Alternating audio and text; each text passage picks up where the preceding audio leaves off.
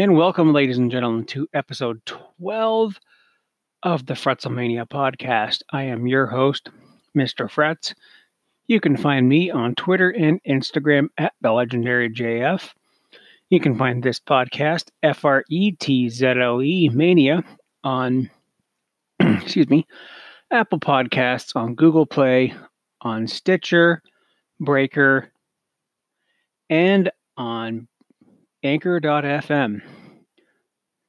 Today, I'm going to be talking about my top 10 favorite WrestleMania matches. Now, with 34 years of of WrestleMania, it's really, really difficult to to try and break down 10 matches out of those years.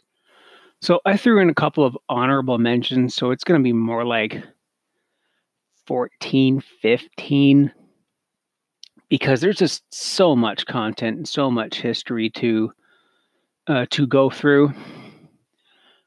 So WrestleMania, it's uh, about a week and a half away, and I'm excited. Just well, I'm not going there. Obviously, um, I cannot afford it, but I am content enough to get in my comfy chair, get a 12 pack of beer, a bag of Doritos, and some homemade pretzels with cheese dip, and just unwind, have a good night, and uh, watch some professional wrestling. Something that I love so much, so much dearly. So, without further ado, honorable mentions in no particular order, starting with the inaugural pardon me, Money in the Bank ladder match from WrestleMania 21 between Edge, Chris Benoit, Kane, Chris Jericho, Shelton Benjamin, and Christian. Now, this was an idea. I believe it was thrown around by Chris Jericho to have not a title, but a title shot contract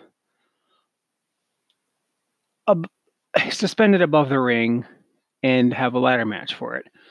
Now, I think WCW had something like this with that ridiculous, you know, different box in every corner match, something with Russo, something stupid. Or maybe it was born out of just a, a brand new concept itself. Um, and I'm not going to go like move by move, spot by spot, like I usually do in my uh, pay per view breakdowns. I'm just going to just shoot the shit here and tell you about why I love this match. It's just, it's such an inventive and great, great idea, a great concept. And it, the Money in the Bank contract, it provides just such captivating and exciting TV. It's like, excuse me again.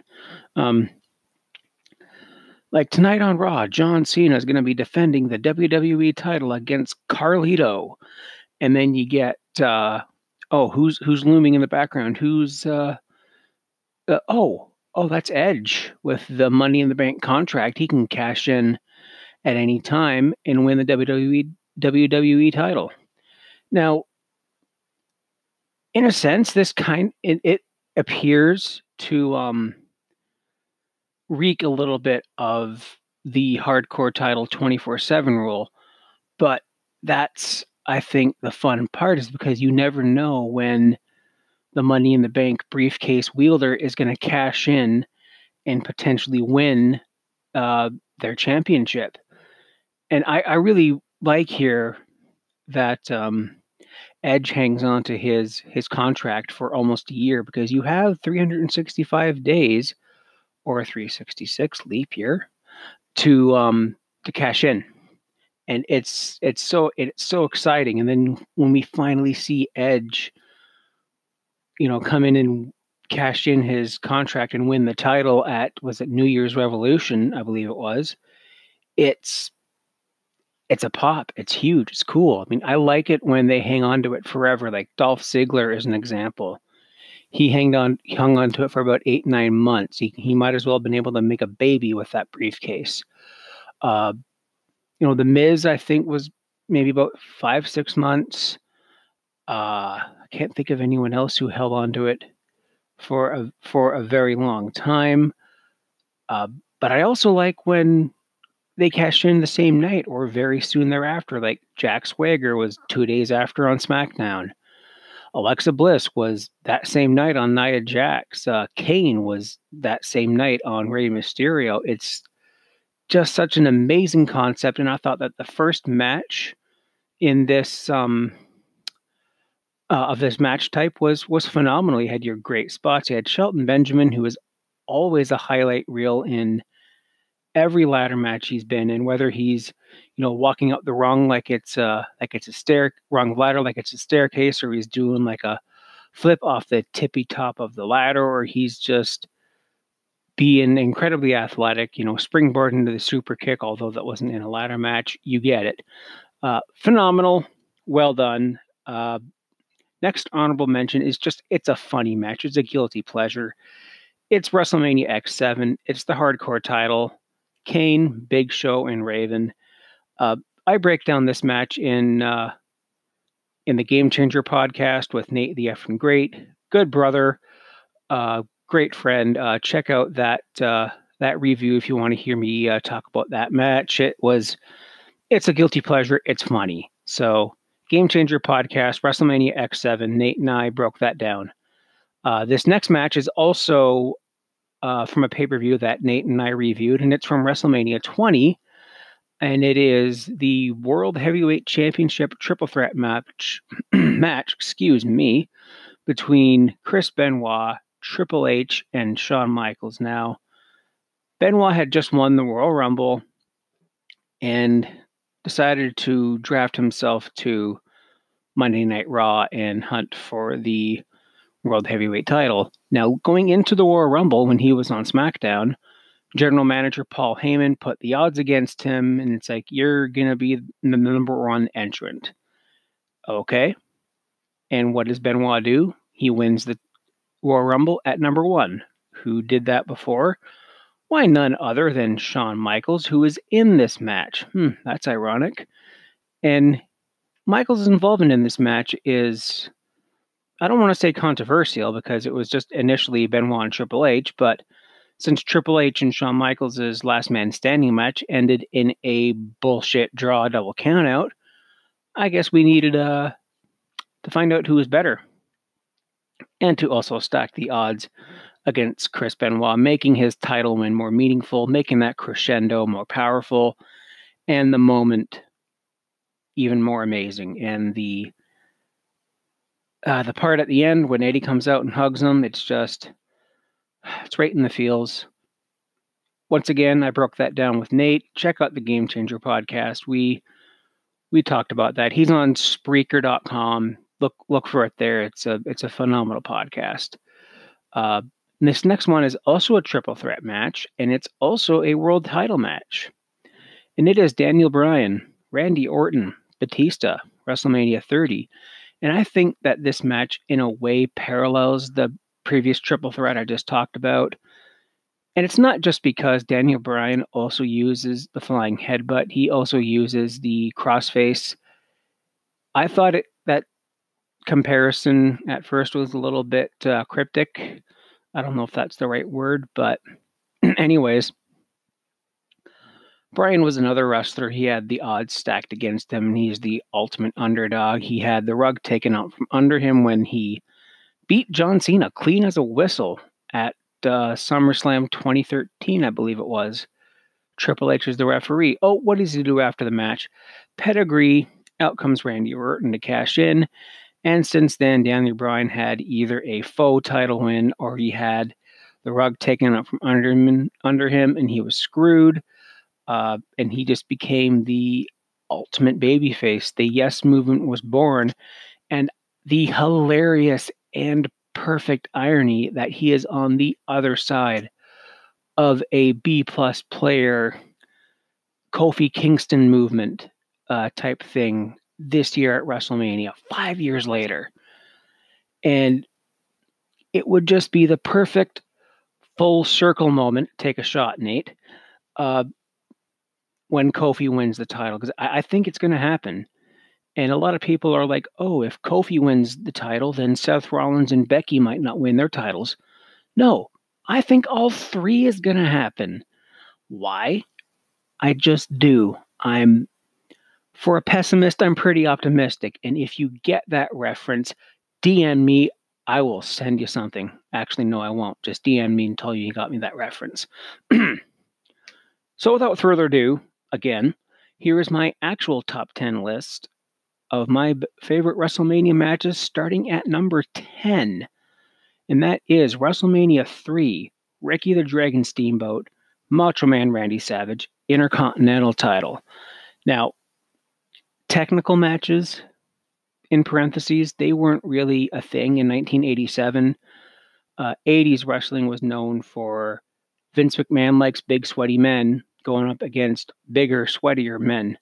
Um, you know, that was this was showcased by the historic Hulk Hogan versus Andre the Giant match. You know, Hogan slams Andre in front of allegedly 93,000 fans at the Pontiac Silverdome, not the Superdome Hulk. So this Steamboat and Savage match, I think, is something that is kind of it's under the radar, but it's also like a smart favorite. And it is it's a masterpiece. You know, Steamboat was uh, taken out about what six to eight months before that by Savage, who did the uh, throat on the guardrail gimmick, and Steamboat was like, you know, crushed his throat or was layering, so he's choking, he's gonna kill him, or whatever. Then Steamboat comes back, gets a measure of revenge, and wins the Intercontinental title in a five star classic. Coming up next is another Macho Man Randy Savage match. Spoiler, we're going to see some repeat offenders in here because it's WrestleMania. so we have Randy Savage against the Ultimate Warrior from WrestleMania 7, the retirement match. Now, Ultimate Warrior was not a good wrestler. He was pretty bad in the ring. So put him up against a an amazing wrestler, someone who can put the shine on, like like Macho Man Randy Savage, and polish that turd. It ended up being a very good match. You had the you know the storyline of you know one of us must go. You know Macho Man had cost uh, Warrior the WWE title against Sergeant Slaughter at the Royal Rumble. We had just Savage just being an absolute bastard, being the Macho King. Ooh, yeah. At the time with sensational Queen Sherri. But what does it for me is also the ending of this match. You know, Macho Man loses, he has to retire. And what happens? But hey, Queen Sherri is out of a job. So she's naturally pissed and just starts walloping a, a tired, disheveled, defeated Macho Man. In comes Elizabeth to make the save, who at the time they were like, yeah, they weren't seeing eye to eye on TV. And, you know, the camera kept panning over. It's like, it's Elizabeth. Like, oh, and, you know, what if Bobby Heenan shouted, whose side is she on here? but the moment at the end when, you know, she dumps out Sherri, Macho Man turns around and realizes it's her. They're staring at each other. They're she's crying. The crowd's crying. They're ready for it. Oh, they embrace. Everyone's bawling. Uh, I cannot confirm or deny what I was doing, but man, that's a moment that just gets you right in the feels. And all four, four of those per- people involved in that match, they're all gone. I mean, looking back at these early WrestleManias, it's just sad knowing how many of these icons of our childhood are dead. Uh, it's it's a rough business, man. So this, of course, was the beginning of their uh, on-screen relationship being rekindled. Seeing the infamous, you know, wedding at SummerSlam, the match made in heaven and the match made in hell, and it's man, it's great storytelling. It was phenomenal. this next match, though, is another great storytelling match, but it was also electric. The atmosphere here was amazing. And it is The Rock versus Hulk Hogan from WrestleMania X8. Now, I just reviewed this on my on my podcast, so you can go back into the archives and listen to my review of WrestleMania X8, and I will break that match down. there was electricity in the air here. It was just so fun. You know, Hogan kind of having a homecoming back into the WWE, you know, a year after WCW closed its doors, and he was already long quit WCW at that point, anyways. And I can I can confirm that up up here in Canada, up here in Ontario, uh, Hogan was popular. We loved the NWO up here. Like a lot of us at my school, like my older relatives, we loved the NWO. We had NWO shirts and everything. Like you name it, we had it. NWO was over in Canada. Uh, the Rock, you know, despite the fact he is half Canadian, quarter Canadian, something like that, uh, every time he touched Hogan, he got booed. Hogan got easily the pop of the night, more than, you know, Triple H winning the Undisputed Championship, more than Stone Cold Steve Austin. Hulk was the guy. And it was right there was the catalyst of his face turn. And then all of a sudden we saw Red and Yellow, Real American, Voodoo Child Jimi Hendrix, Red and Yellow Feather Boa, WWE Champion Hulk Hogan. And you know what? Despite his fairly recent, horrid, abhorrent racist comments, I mean, it's right now, it's difficult to go back and kind of praise that, knowing what he is now, but my god, that match, the electricity. Listen to the the archives and you'll you'll hear my breakdown of it. Number seven, Mick Foley versus Edge in a hardcore match from WrestleMania 22. Now this this was perfect. I mean, you had Mick Foley who was like a, a referee or something for a title defense against Edge that he lost. He lost the championship back to John Cena. This was, you know, we're circling back from the Money in the Bank match. Full circle, take a shot. Uh, and you know, you know, Edge doesn't like it, so he beats up McFoley. Foley. Now we're in this hardcore match. We have, you know, your usual hardcore ECW esque stuff with, you know, tables and barbed wire and chairs and flaming tables, and even Joey Styles calling the match, oh my God.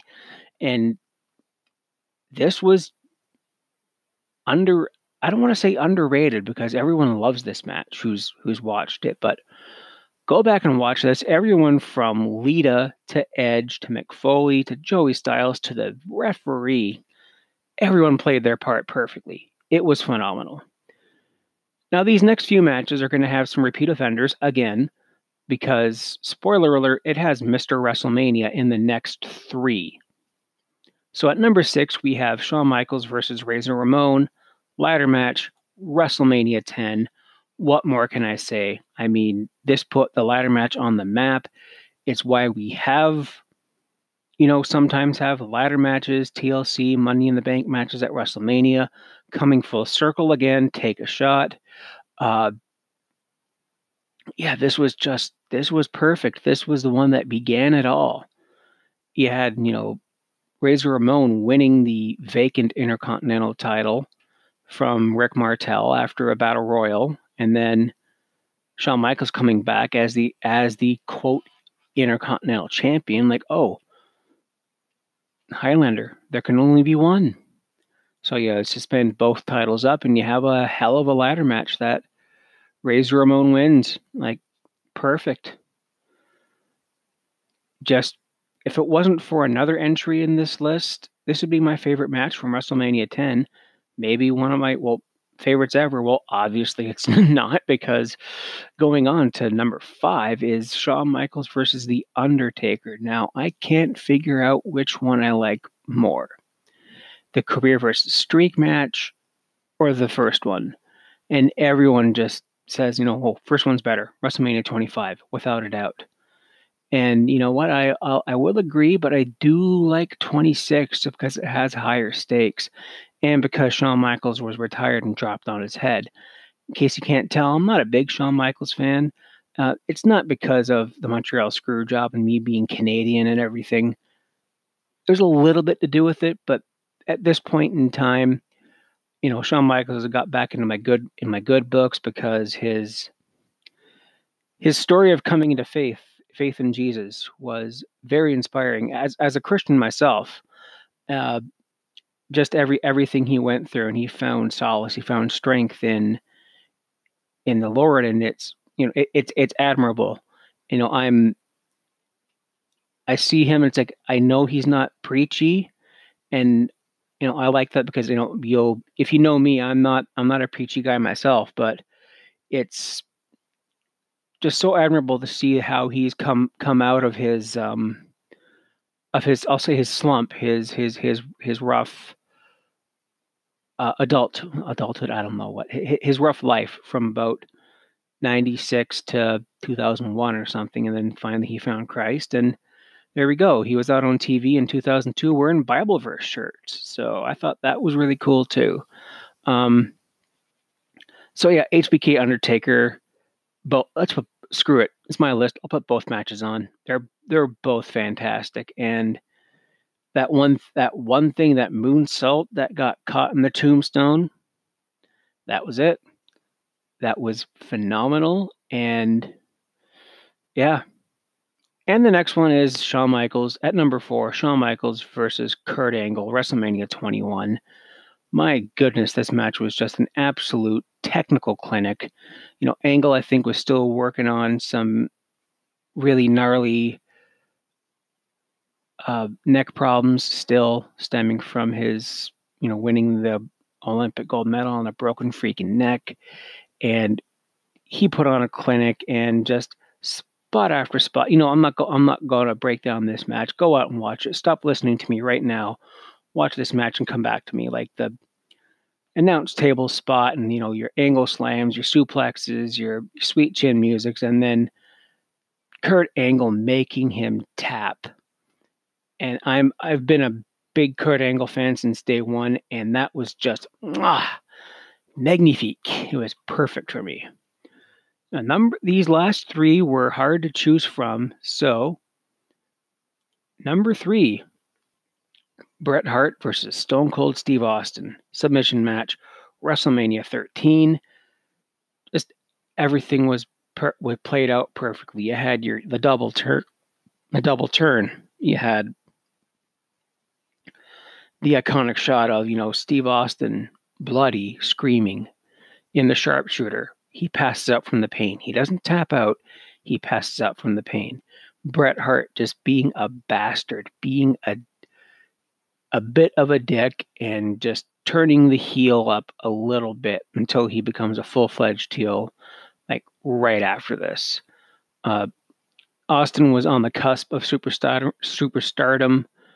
He was just about to break through that glass ceiling, grab that brass ring, and just ride it to the top. And this match helped him that. And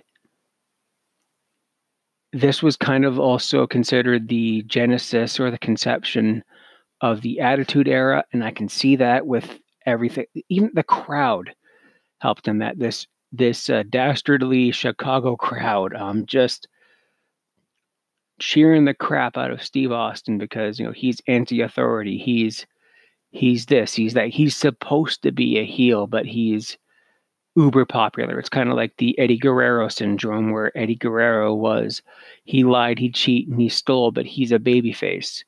Like it makes, in a way, it makes no sense, but it also makes perfect sense. Uh, Bret Hart and Austin, just top notch. And before I do my last two matches, I'm going to take a quick non commercial commercial break. So uh, stay tuned. Number two. Bret Hart versus Owen Hart, WrestleMania 10, brother versus brother, opening match of the show. This match was everything. You had the jealous, bratty little brother going up against the big brother who didn't want to fight until they did and Owen Hart just playing that little snot nosed, snobby little nugget was perfect. He was he was so damn good. And I I miss Owen so much. It's 20 years since he's been gone. And I'm gonna be doing a retrospective and a, another like two different podcasts about Owen Hart this year. and you'll see when you when we get there. Um, and these two probably been wrestling in the dungeon since they were like in diapers. So they knew each other like the back of their hand, and it, showed in this match, and it was it was phenomenal. You had Bret Hart was giving it to him, and Owen Hart was taking it and giving it right back, and you had Owen Hart, you know, reversing a, a roll up into one of his own and winning, and then you saw you know, the ca- the camera kind of panned way out, but you saw like Owen Hart just flipped him off, like, "Yeah, I got you, Bret." I got you. I beat you. And, you know, like mm. infamously earlier in the leg was like, that's why I kicked your leg out of your leg.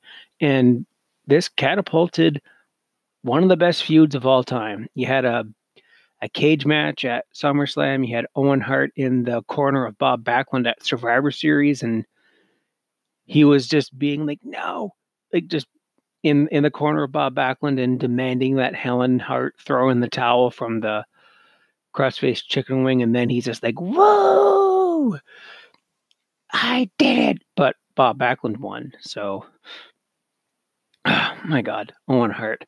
Yeah, and this match was just a tech, another technical masterpiece. It was to this day one of the best matches of, of all time, and one that you should go out of your way to watch and watch many times.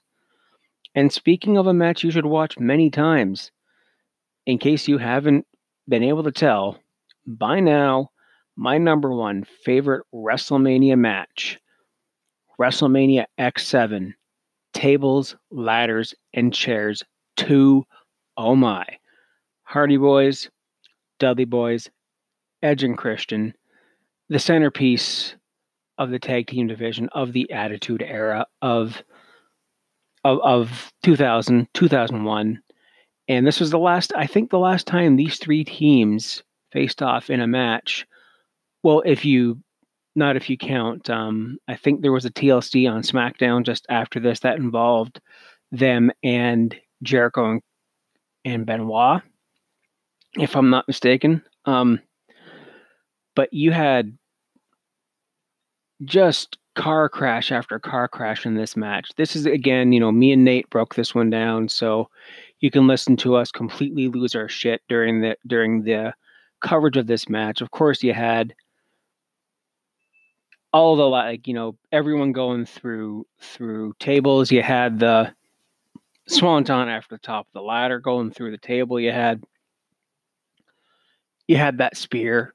Yes, that spear. You know what one I mean. The one that's off of the ladder th- through a dangling Jeff Hardy. Yeah, that that's my favorite one. And as I said, it's it's in it's in the archives if you want if you want me to hear me break this one down. But it was phenomenal. Now this was a very very difficult list to to put together. I had to even just I looked at a master list of all the WrestleMania matches, and I just had to go pick here, pick there, pick there, pick there, and then put them in the right order. If I did another list like this in a couple of years, maybe it'd be the same, but certain things would be out of order. I don't know, but this was something I just got off the top of my head, and just in case I don't do any shows until until after WrestleMania, because well, the busy season will soon be upon us. I mean, next week we have we have inventory at my work, and then we have you know Easter will be coming up after WrestleMania, and then the beach will be packed. So yeah, it'll be it'll be a good time. So I want to thank everyone for tuning in. Uh, like, share, subscribe, tell your friends. Uh, I might do a WrestleMania prediction show next week if the final card is set by Monday or Thursday. If not, then I'm probably going to be doing a WrestleMania review the week or so after. So stay tuned for that. On the blog, I'm working for I think I, I forgot what I've been doing on the blog. I haven't been down there in a while. I started doing a WrestleMania rebooking of 15 that you know you've already heard here in the archives that I just kind of wanted to get up in the blog.